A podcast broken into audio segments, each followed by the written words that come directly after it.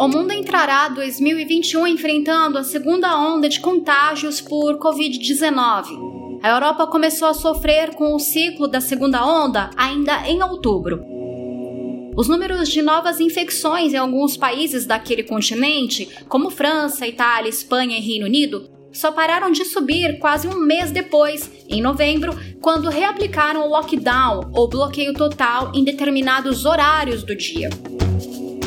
Se por um lado a medida é importante em termos sanitários, por outro traz novos impactos negativos ao conjunto da economia. O fato é que enquanto as políticas para imunização, mesmo que por meio das vacinas, não forem amplamente estabelecidas, o mundo precisará continuar com as medidas de segurança para tentar conter o número de vítimas fatais pela Covid-19. Enquanto isso, a volatilidade e incertezas da economia vão persistir nos próximos meses.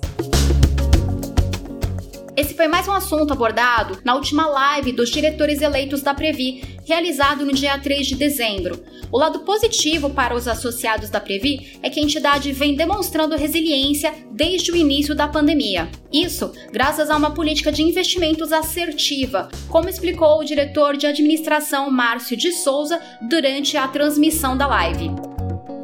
Nós dizíamos que a gente acreditava na, na, na estrutura do nossos, dos nossos ativos, tanto no Plano 1 quanto no Prevo Futuro, na CAPEC, e que é, nós iríamos continuar ali trabalhando com o nosso caixa. Sempre importante a gente destacar a nossa política de caixa mínimo, porque é isso que garante a liquidez no curto prazo, para a gente continuar honrando o pagamento dos benefícios e garante para a gente também a condição de não vender ativos depreciados e muito e, e, e mais ainda, né? nos garante a possibilidade de nós aproveitarmos oportunidades de mercado que surgem com as crises. Né? Mas a, a gente já viu avançar aí outubro e principalmente novembro, foram meses principalmente novembro, muito positivo, mas nós tínhamos fechado é, outubro no plano 1 ainda com um déficit né, de quase 8 bilhões. Claro que era muito menos do que os 24 bilhões de março, mas é, sempre preocupante. Mas nós dizíamos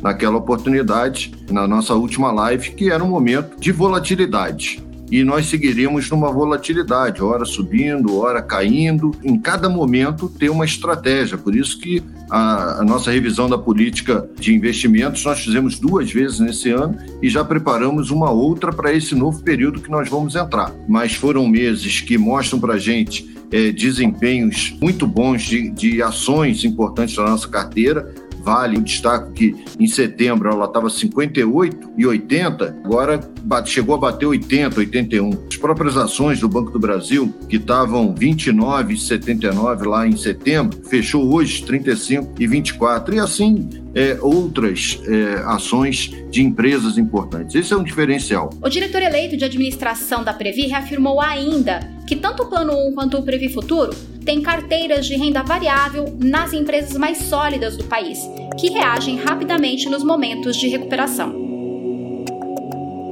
Leia a matéria completa sobre este tema na nossa página www.associadosprevi.com.br. Até o próximo podcast Associados Previ.